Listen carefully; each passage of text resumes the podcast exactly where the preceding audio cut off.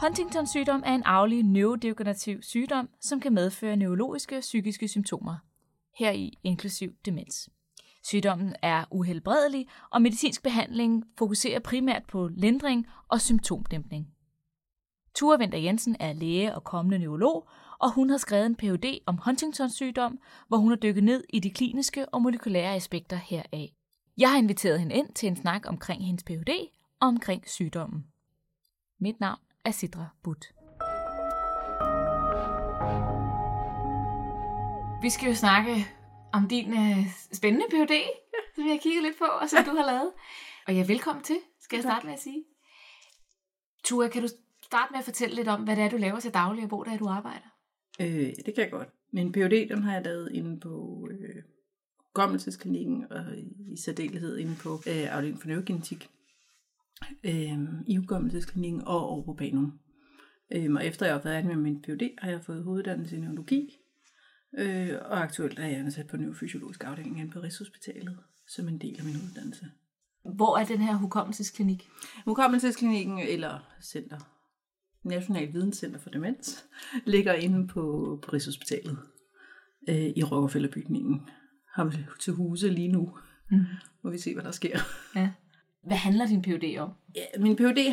handler om Huntingtons sygdom, og i særdeleshed så handler den egentlig om neuropsykiatriske symptomer og kognitive symptomer ved Huntingtons sygdom, og øh, evne, altså biomarkører for, for, for de her forskellige symptomer, man ser.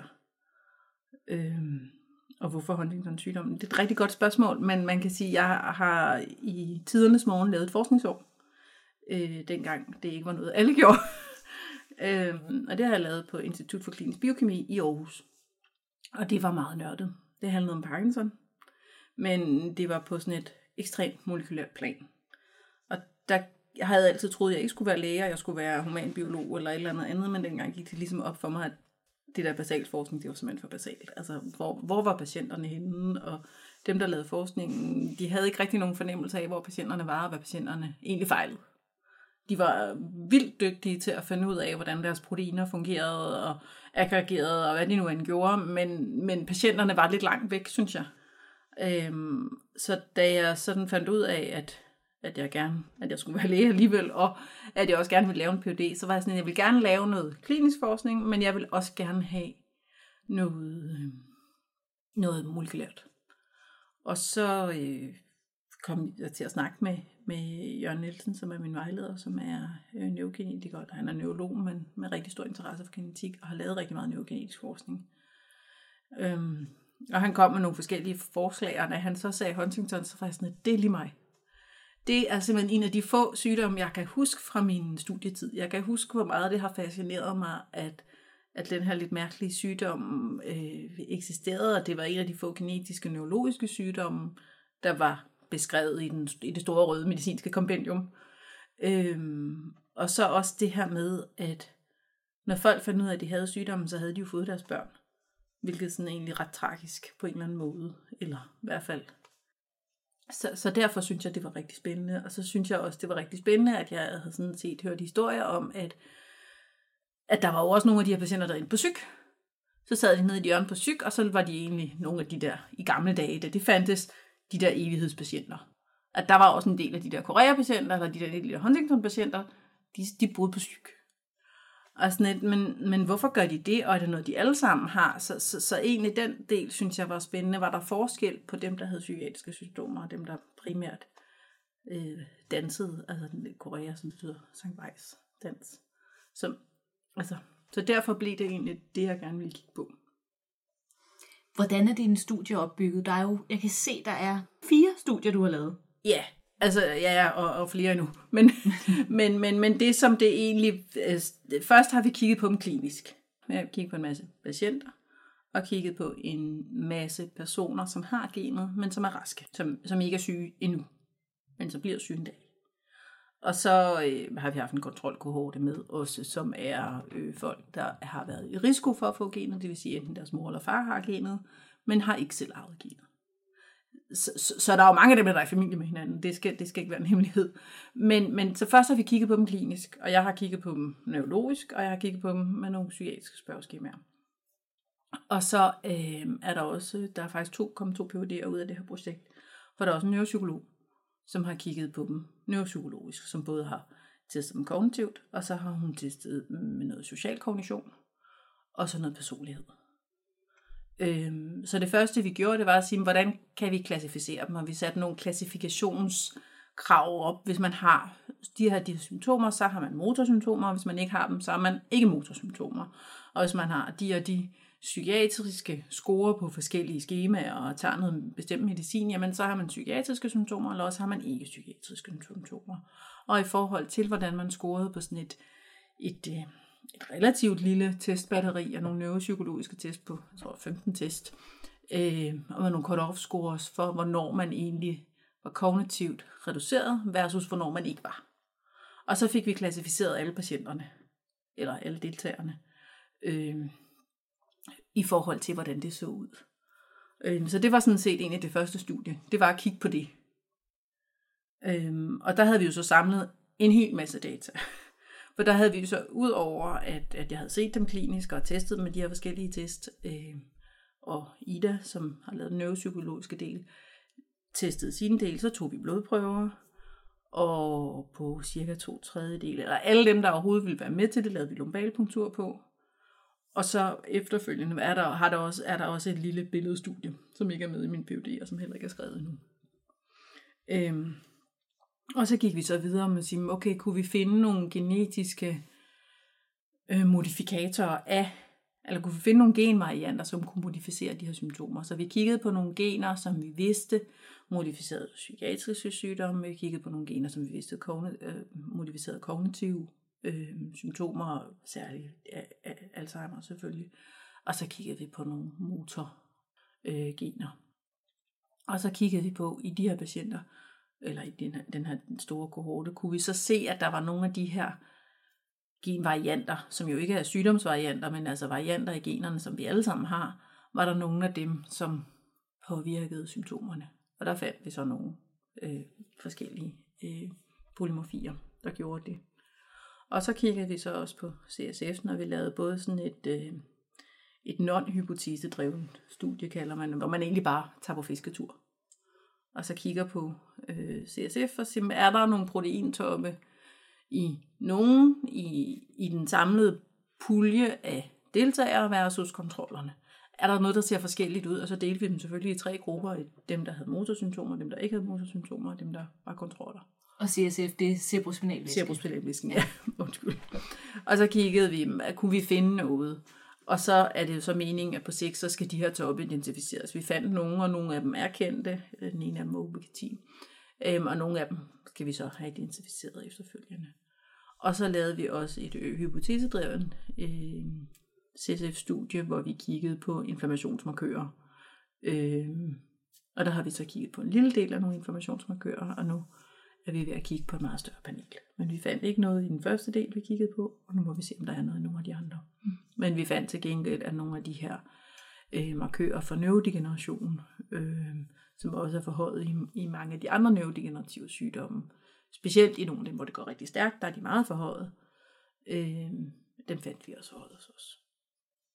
Så noget er der, men, men, men ikke, vi havde nok regnet med, at der havde været noget neuroinflammation, men der er ikke i de markører, vi testede, men altså, der er jo mange flere øh, andre metoder at teste på, så, så det er sådan det, vi fortsætter med nu. En af dine studier handler om ubiquitin, og det synes jeg, jeg har hørt om på et tidspunkt i løbet af studiet. Lægestudiet hedder ja. uh. Kan du fortælle mig mere om det? Ja, ubiquitin er, det, er jo det protein, som bliver sat på vores, øh, på vores proteiner, der skal degraderes, som skal ned i proteasomen. Hvor proteasomet kan genkende proteinet, så skal det have sådan en ubiquitin-hæle på. Det skulle jeg lige tænke mig om. Ja, så det er det ubiquitin. Det er det her lille protein, der bliver sat på, som så proteasomet genkender. Men jeg har jo ikke kigget på, på det. Jeg har jo kigget på, jeg har jo tilfældigvis fundet det, eller ikke tilfældigvis, men jeg har fundet det i den her fisketur, og fundet, at det var forhøjet hos mine, hos øh, særligt dem, der havde symptomer. Kan det hænge sammen med den der toksiske effekt? Måske. Så har vi også i, i den artikel, der er om det, hypotiserer vi også over, øh,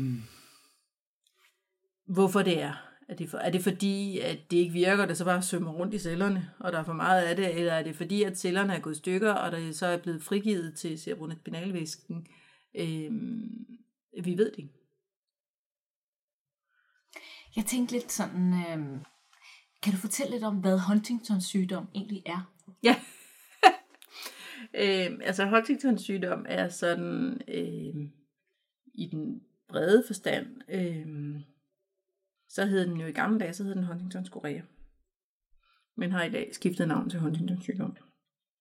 Grunden til, at den hed Huntingtons chorea, eller chorea Huntington, er, at den var karakteriseret ved de her koreiforme bevægelser, de her dansende bevægelser. Øhm. Grunden til, at man så egentlig har skiftet navnet, det er, at, at jo, man har nogle motoriske bevægelser, man har nogle ekstra bevægelser, patienterne, når de bliver syge, eller måske endda før de får de her motoriske symptomer, så har de altså også nogle kognitive problemer. Og de har rigtig mange kognitive problemer, og de, får, de bliver dårligere og dårligere rent kognitivt. Øhm, og de bliver demente. Ikke som vi kender Alzheimer's demente, ikke på hukommelse, men, med nogle, men inden for nogle andre områder. Og så, som den sidste del, så er der også nogle psykiatriske symptomer, øhm, som nok er mere svingende, som kommer og går, og hos nogen og ikke hos alle. Men de har en bred vifte af forskellige psykiatriske symptomer, som er overrepræsenteret, og som, som er en del af sygdomsbilledet. Så de har den her øh, triade af symptomer fra, fra, fra hjernen. Derudover er der også nogle perifære ting, som man ikke har helt styr på, men blandt andet så taber de rigtig meget i vægt. Øhm, også mere end egentlig giver mening. Og det ved man altså ikke helt hvorfor.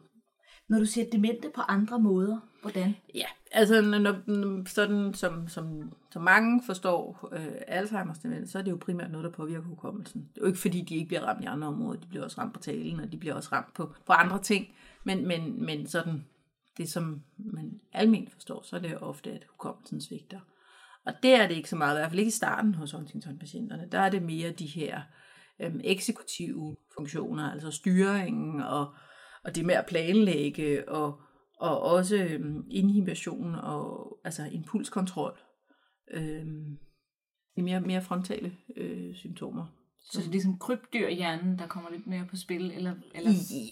Ja, uha, det bliver jeg ikke ked af at sige.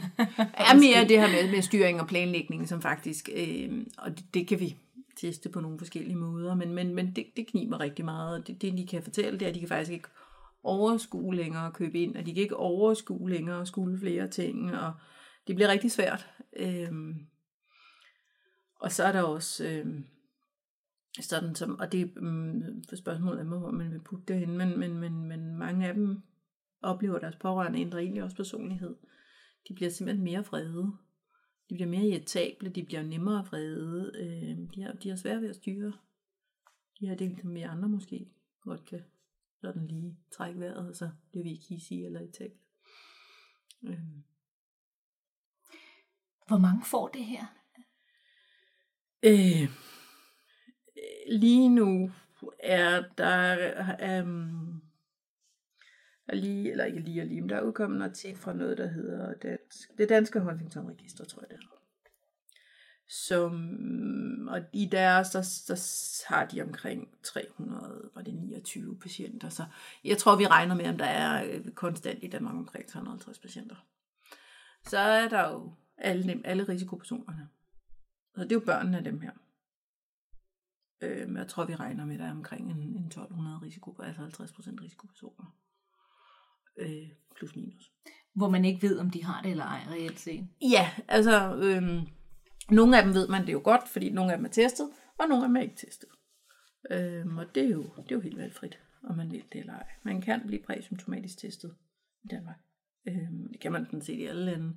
Men i Danmark, øh, kan man sige, betyder det ikke noget forsikringsmæssigt, og, og sådan nogle ting, som, som det, gør, det gør i rigtig, rigtig mange andre lande. Så i Danmark er det på den måde gratis at blive testet, men det har selvfølgelig en hel masse andre konsekvenser, som man, så det, så det er jo en personlig beslutning. Øhm, og, og i Danmark tilbyder man også at teste fostre. Nu har du jo mødt dem, som mange af dem, der har valgt at lade sig teste, ja. Og som jo så har fundet ud af, at de ikke har det og har det. Mm. Hvordan har de det, dem der er blevet testet og enten er i den ene eller anden gruppe? Jamen, det, altså, det er jo ikke sådan, det er jo ikke sådan, de alle sammen har det ens. Øhm, øh, men, men jeg synes, øhm, og det er jo sådan noget meget, man snakker om, specielt i, i, i de her sene debuterende neurogenetiske sygdomme. Øhm, men, men, men vi ser da sådan tydeligt en eller anden form for såkaldt øh, survivor's guilt. Altså, at dem, der bliver testet negative, har faktisk en relativt høj øh, frekvens af depressionen i forløbet efter testningen. Og det kan der være rigtig, rigtig mange årsager til. Der kan både være sådan et eller andet med, at, at man havde en identitet, og, og den har man så lige pludselig ikke mere, men der kan jo også være mange andre ting i det. Altså, en søster kan jo, altså hvis nu man selv bliver testet og ikke har genet, men en søster har genet, så kan det jo være, at man selv synes, at det ville man egentlig kunne have ejet bedre selv. Og det havde været bedre, det var mig, og hun var gået fri. Og sådan har vi det jo i hvert fald mange af os i forhold til vores børn og alt muligt andet. Vi vil jo hellere have, at skaden sker på os selv. Øhm, og sådan ting gør jeg også, at man kan have det i forhold til sine søskende. Og så måske fordi, at på et eller andet tidspunkt begynder de at blive syge, og så ændrer der sig nogle ting hos dem, og så virker de måske ikke helt så stærke mere. Og så tænker man, om jeg er da stærkere selv lige nu, så det kunne jeg da bedre klare, end, end den person, der står ved siden af mig. Som så er min søster eller bror. Øhm, det er de her patienter. Der er et eller andet sted, man kommer ind og bliver tjekket en gang imellem, og og for at vide, om, om man har nogle symptomer. Og man kan også komme ind, når man så er nervøs. Og nu har jeg altså tabt koppen for fjerde gang på fjorten dage. Om det kunne også være, at jeg bare var stresset. Øhm, og det kan man så sige, de første symptomer på, kan jo godt, på Huntington, kan jo godt ligne stresssymptomer. Så, så, så, så, og det kan jo også godt være, at det bare er stresssymptomer. Så det er jo også rigtig vigtigt, sådan lige at, at holde sig det for øje. Øhm, også for patienterne. Øhm, og så er der en rigtig, rigtig stærk øh, patientforening i Danmark også. Eller i hele verden faktisk. Det er sådan en af de her sygdomme, hvor der, der er også rigtig, rigtig meget forskning. Altså virkelig meget forskning, også i forhold til sygdommens størrelse. Og, og det er jo også, fordi det var en af de første sygdomme, hvor vi kendte gen. Og, og der er relativt mange patienter. Det er en af de store neurogenetiske sygdomme. Det lyder som en tre hundrede og tres, men det er altså relativt mange patienter. Hvad dør man af ved Huntington? Hvad dør man af? Lungebetændelse. Fejlsynkning. Det sidste. Ja. Så er der sådan, øh, synes, altså, der har været noget omkring, om, der, om de har øget selvmordsrate, og det har de måske, og måske ikke. Øh, det synes, altså, jeg kan sige, når de bliver syge nok, så kan de ikke tage deres eget liv. Så, så, så, så mister de sådan ligesom formålet med det, men der er klart nogen, der siger, når jeg bliver syg, så skal jeg ikke være her mere. Mm. Men øh, jeg har ikke set det endnu. Altså der er nogle enkelte, der begår selvmord, ikke? Men ikke, ikke, ikke en stor del af dem. Så de bliver jo rigtig, rigtig syge til sidst. Øhm, og der er jo også der, der er nogle enkelte, der er for sunde. Det er der meget, meget få, der gør. Det er heller ikke noget, vi nødvendigvis anbefaler. Der hvad? For sunde. Mm. Øhm, altså livsforlængende behandling. Ja, men det er jo på sådan en lidt sjov måde, fordi hvor meget er man egentlig med? Rent kognitivt og sådan noget, så, så, så, så ikke, ikke, ikke ret mange. Jeg ved faktisk ikke, om der er nogen, der får det længere. Mm. Øhm, så, så er lungebetændelse og fejlsynkning og, og banale infektioner, dør man af til sidst. Mm. Øhm. Tua, jeg kunne læse mig til, at Huntington-sygdommen forværres faktisk fra generation til generation. Ja, øh, Huntington-sygdom er en af de sygdomme, hvor der er øh, såkaldt, eller der er anticipation. Øhm, og det betyder, at fra generation til generation kan man se en forværring. Og det kan man på grund af den øhm, gen, ændring, der er i generne, der forårsager sygdommen. Det er sådan, at vi alle sammen har genet, der går ud og får proteinet Huntington. Og i det gen, der er en, øhm, en C A G repeat, altså en gentagelse af nogle glutamin, eller øh, øh, af nogle kodons, der koder for glutamin. Og der er en vis længde, der er normal, så er der en længde, der er forlænget, men, men stadig normal, så er der en længde, som er sådan en, som er for lang, og man kan måske blive syg, og så er der nogen, der er for lange, og der bliver man syg. Og det er sådan, at jo længere de her, jo flere repeats der er, jo mere ustabil bliver eh, transkriptionen af genet. Og derfor sker der så det, at det bliver længere, eller det kan blive længere.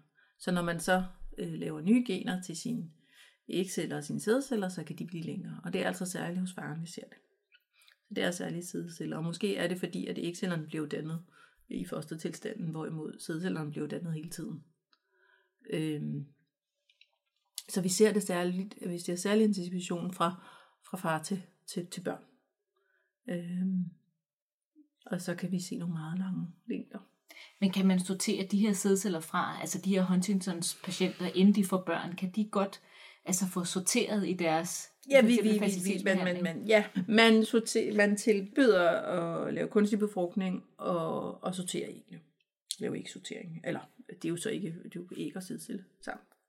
Det tilbyder man at sætte, og sætte, og sætte, og sætte det op. Ja. Øhm, man kan sige, succesraten her er jo stadigvæk ikke monsterhøj. Øhm, så det man også tilbyder, det er, det er fosterdiagnostik. Inden, ja, ja, inden tolv. Så man diagnostiserer et foster og med efterfølgende abort, hvis det er det, forældrene vil. Mm. Så det tilbyder man, men det er jo et tilbud, så det er jo ikke noget, man skal, mm. hvis man ikke har lyst. Mm. Kan du fortælle mere om dine studier? Hvad var det mest overraskende fund, eller noget, der kom bag på jer? Eller? Mm. Jeg ved ikke, om det var så overraskende, men, men, men det bekræftede nok mere sådan en... Øh, en fornemmelse, vi havde, at, at, at, at altså, indtil nu, og det gør man stadigvæk, så deler man patienterne i dem, der har motorsymptomer, og dem, der ikke har motorsymptomer. Har de ikke motorsymptomer, så har de ikke diagnosen. Og så går de ind hos os under en anden diagnose, eller sådan en, en opsdiagnose, men, men de har ikke diagnosen, de er ikke syge. Selvom de har gen? Ja, de er ikke syge. De er raske. Raske mennesker. Men... når vi så kigger på dem, så var der alligevel fyrre procent af den her gruppe, som blev betragtet som raske, og som i rigtig mange lande så lidt blev fuldt, øh, som havde enten nogle psykiatriske problemer, eller nogle kognitive problemer, eller en blanding af de to. Og det vil sige, at de faktisk måske ville have rigtig god gavn af at blive fuldt, og få noget støtte, og at deres familie vidste, at nogle af de her ting i hvert fald godt kunne skyldes Huntington. Øh, og det, øh, jeg vil ikke sige, at det kom som en stor overraskelse, men det er i hvert fald, altså det er i hvert fald en vigtig pointe, at, at før motorsymptomerne kommer, så kan der komme mange andre ting, og der, både de kognitive problemer og de, de, øh, de psykiatriske symptomer kan komme tidligt.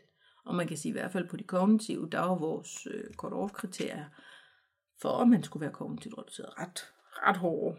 Så, så Så vi vil, der er nok langt flere af dem, hvor vi kunne have fundet en lille smule. Og hvis man følger dem over tid, så vil man også se, at, at der nok var noget. Øhm, så jeg vil ikke sige, at det var en stor overraskelse, men, men, men det var bare sådan lidt en bekræftelse af, at, at det vi gør i Danmark er rigtig fornuftigt, at vi følger dem, eller tilbyder at følge dem. Øhm, både med, med støtte øh, i form af psykolog og psykiaterstøtte og... og øhm, og sociale rådgivere, øh, fordi det, der er behov for, for hjælp og støtte, og måske kan det også skabe en større forståelse i familierne, og få at vide, at det er sådan der. Jeg tænkte faktisk lidt, apropos det med anticipation, mm-hmm. øh, at Huntington kan jo optræde selv hos, først hos en firs-årig, og det kan faktisk også optræde hos børn, ja. I princippet. Det kommer jo an på, hvor ustabile mm. generne er, mm. og med videre. Øh, Så man kan faktisk godt have Huntingtons i en familie, uden at vide det endnu? Ja, det kan man sådan set godt. Altså, der er jo også nye mutationer, og man kan sige, hvor kommer nye mutationerne fra? Øhm, og de kommer fra melige, for, som, jeg, som jeg fortalte før, at det der med, at genet har en normal længde, og så har det en lidt for lang længde, og der er det måske nok lidt mere ustabilt. Og så har det dem her med, at der er under, under den sygdomsfremkaldende længde, men stadigvæk godt kan give sygdommen. Og her vil det jo kunne være, at hvis, og det er så mellem seksogtredive og niogtredive repeats, men, men dem, der har seksogtredive, der er jo mange af dem, der vil gå i graven med de seksogtredive repeats, og aldrig har haft skyggen af Huntington. Men der er måske også nogen, der får symptomerne, de er noget ældre. Måske firs, måske halvfems. Øh, så ja, både kan, man, kan det have været i familien, uden man vidste, der kan være en enkelt, der har gået med det her, men det kan også være nye mutationer, men ikke nye mutationer, sådan at der er opstået en punktmutation, men sådan, at, at det er blevet forlænget gennem generationer. Men det er ikke sådan, at den normale længde forlænges altså ikke, så man skal have op og have de her ustabile, og hvordan de opstår, det ved vi ikke. Mm-hmm. Øh, og ja, vi ser jo vi ser ikke, øhm, som man gør i nogle andre, øhm, der, der er jo andre sygdomme, som også har sådan nogle C A G repeat øh, forlængelser. Øhm, og hvor man kan se spædbørn, øh, der har sygdomme. Det gør vi ikke, det gør man ikke i Huntington, og det er nok fordi det ikke er helt så stabilt. Øhm, så, så når man ser anticipation, så er det ofte nogle år eller ti år, men det er ikke sådan, det er ikke tyve til tredive år. Øhm, og børn, det der hedder juvenil Huntington, som ser meget anderledes ud. De, de får oftest ikke børn, så derfor ser vi ikke, så ser vi det ikke helt nede i de helt, helt små. Du skriver på et tidspunkt, at genvariationer og biomarkører associeret til symptomerne kan give et bedre indblik i patomekanismerne i selve sygdommen. Hvordan det? Jamen det er jo fordi, vi ved faktisk, altså det, men man har kendt det her gen i, i mange år. treoghalvfems Rigtig, rigtig mange år. Man ved stadigvæk ikke helt, hvad det laver. Det er et meget, meget stort protein, og det er i alle celler. Og det indflyder rigtig mange ting. Vi så, så vi har alle sammen det her? Vi har alle sammen genet, ja. Og vi har alle sammen proteinet, og vi skal have det. Mm. Det er vigtigt. Man har lavet Huntington nul-mus, altså mus, hvor der ikke er noget Huntington. De dør. De, kan slet ikke, de, de bliver aldrig til foster. Det sker ikke. Mm. Øhm. Så det er, det er vitalt. De skal have det. Man ved ikke, hvad det laver. Man, man, man kan se, at det er vigtigt for mange ting. Det er vigtigt for transport, det er vigtigt for... Ja, det, står, det, det, laver, det laver transport i nerveceller, og det er noget, der er også noget transmission, og der er også noget degression. Og, altså, det, det laver rigtig mange forskellige ting. Øhm, og man... Man ved, at glutam- eller glutamat øhm, er vigtigt, øhm, og det er ændret, men man kan også, jeg, det, det jeg finder, det er, jeg finder genvariationer i, øh, i mave og C O M T, øh, som kan påvirke symptomerne, altså dopamin eller katecholaminen, regulerende øh, enzymer. Øh, så det er ikke, derfor kan genvariationer, hvis vi finder flere genvariationer, er det jo godt hjælpe os med at sige, hvad er det, Huntington laver?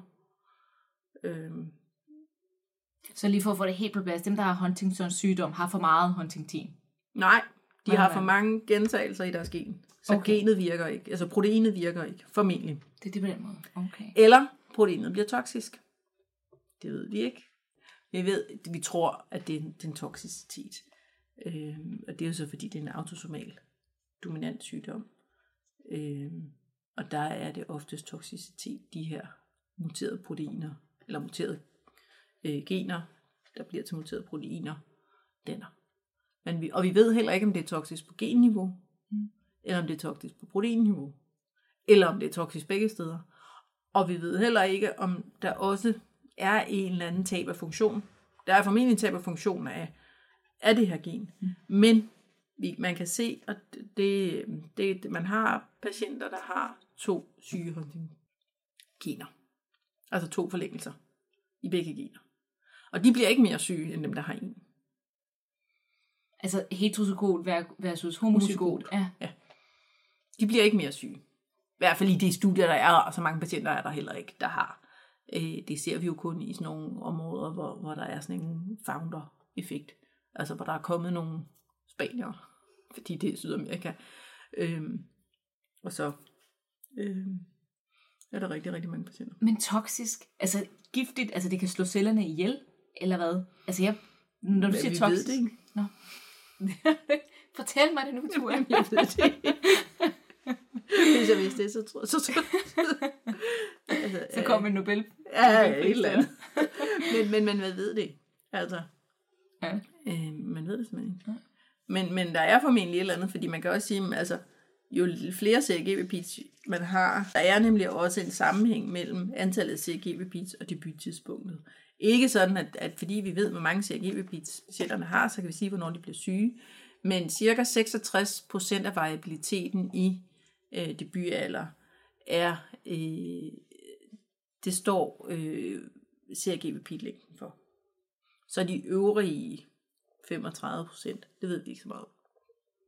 Men de der, det, det, det er C A G repeat-længden.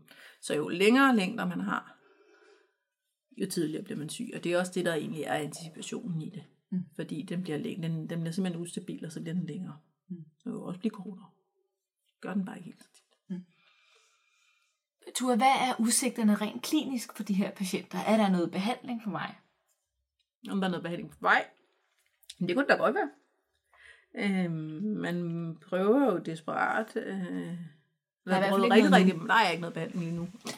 Øh, jo, symptomatisk behandling, øh, som, som hjælper mange, i hvert fald i forhold til de psykiatriske symptomer, og så er der hele den her øh, altså støtte og, og alt det, som er rigtig, rigtig vigtigt. Øh, fysioterapeutisk behandling har faktisk også vist sig at virke øh, på, på de motoriske symptomer.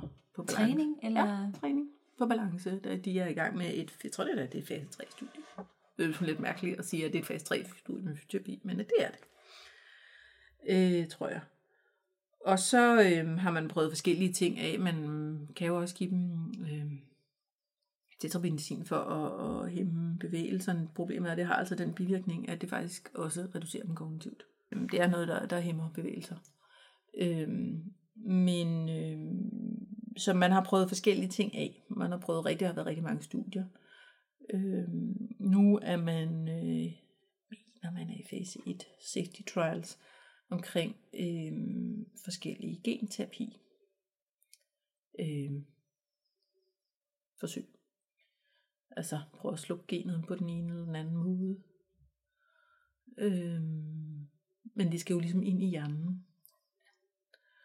Øh, men der, der er nogle får i Australien.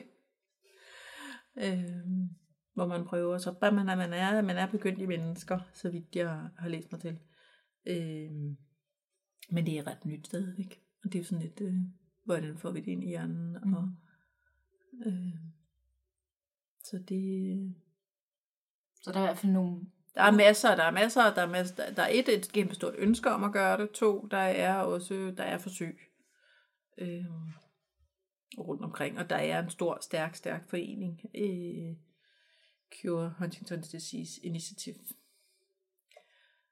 Øhm, som har relativt mange penge, øhm, som støtter de her forsøg.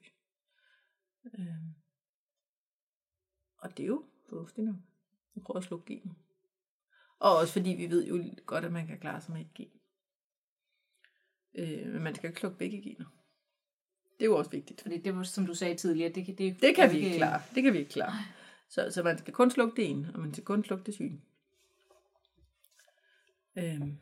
Så det, der er, der er noget i gang. Og jeg tænker også, at på et eller andet tidspunkt, så lykkes det. Men, øh, men hvor lang tid det tager, det er så det. Mm. Du, du nævnte tidligere, at det her gen var kendt i mange, mange år. Hvad var det, du sagde? treoghalvfems? Jeg tror, det blev fundet i treoghalvfems, ja. treoghalvfems år siden? Nej, nej, i treoghalvfems.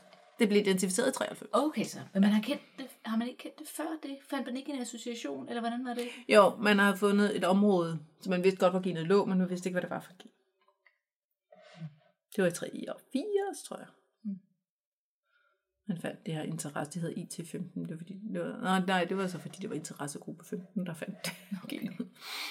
Ja. I sin tid. Øhm, men, men jo, man har vidst, hvor det lå. Man har også kendt sygdommen i rigtig, rigtig mange år.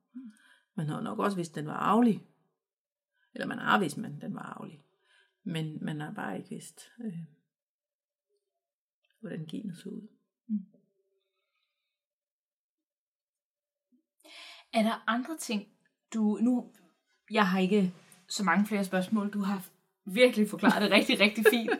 øh, men Tua, er der noget andet, du gerne vil... Altså sådan, fordi det her er jo, man kan jo sige, formidler vi jo til...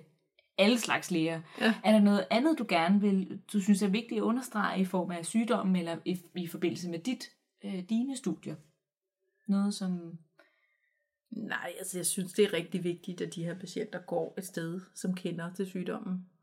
Det kan jo også selvfølgelig, fordi jeg selv har arbejdet sådan et sted, men også fordi, at, at der er viden rigtig stor, og der er også den, øh, den udenomhjælp. Det kan godt være, at, at, at de mange neurologer kender, men, men, men kender til det, ikke, men, men der er også neuropsykologer, der er psykologer, der er socialrådgivere mange steder, der er psykiatere, der er tæt kontakt til foreningen, og, og nej, vi kan ikke helbrede dem endnu, men, men, men der er rigtig meget andet støtte, både social og, og, og, og lægelig, og der synes jeg, det giver mening, at man går et sted, I hvert fald, man får tilbudt at gå til steder, der er specialiseret.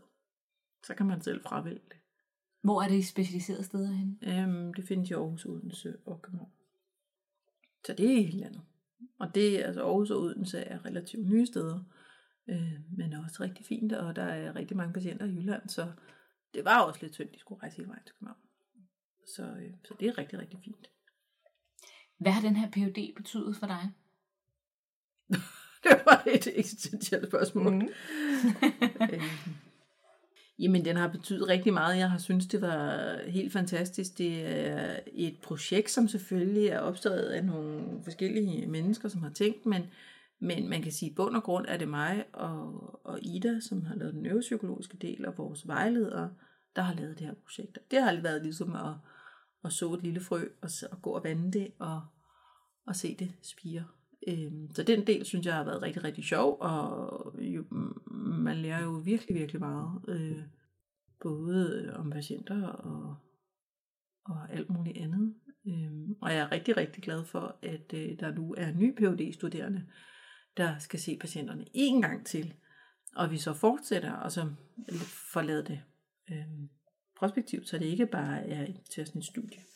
Men som vi faktisk ser, er der nogle af de her ting, der udvikler sig, og hvordan udvikler det sig, og øh, ja, får forhåbentlig to lumbalpunkturer, så vi faktisk har to punkter, og, og bliver ved. Øh, så det, det glæder mig rigtig meget til at følge med i. Så det var vigtigt, jeg, det sagde du også i starten, det var vigtigt for dig, at det her også var sådan klinisk baseret, ja. At man ser de data i, ja, men i, man i også kig, ja, lige præcis, og, og, og man også har en fornemmelse af, men der, der er rent faktisk nogle patienter bag ved det her, ikke? Øhm, og jeg synes, patientkontakt er, er rigtig vigtigt, og det er jo en rigtig vigtig del af vores job. Øhm, så det, altså, det kan man jo også mærke på de her patienter, de er de mest fantastiske patienter, de er villige til ret mange ting. Og det er jo også, fordi de har et ønske om at, at selv at blive raske, men, men mange af dem har også bare et ønske om, at deres børn eller børnebørn bliver raske. Øh, og det er selv de her raske kontrolpersoner, altså også rejst fra øh, Sønderborg og Aarhus og Nordjylland for at være med. Altså, så, så det gælder også øh, de raske familiemedlemmer. Øh, er lige så villige, og mange af dem kommer jo med, med, med familiemedlemmer, fordi de kan ikke komme selv. Så, så der er rigtig meget god opbakning til dem.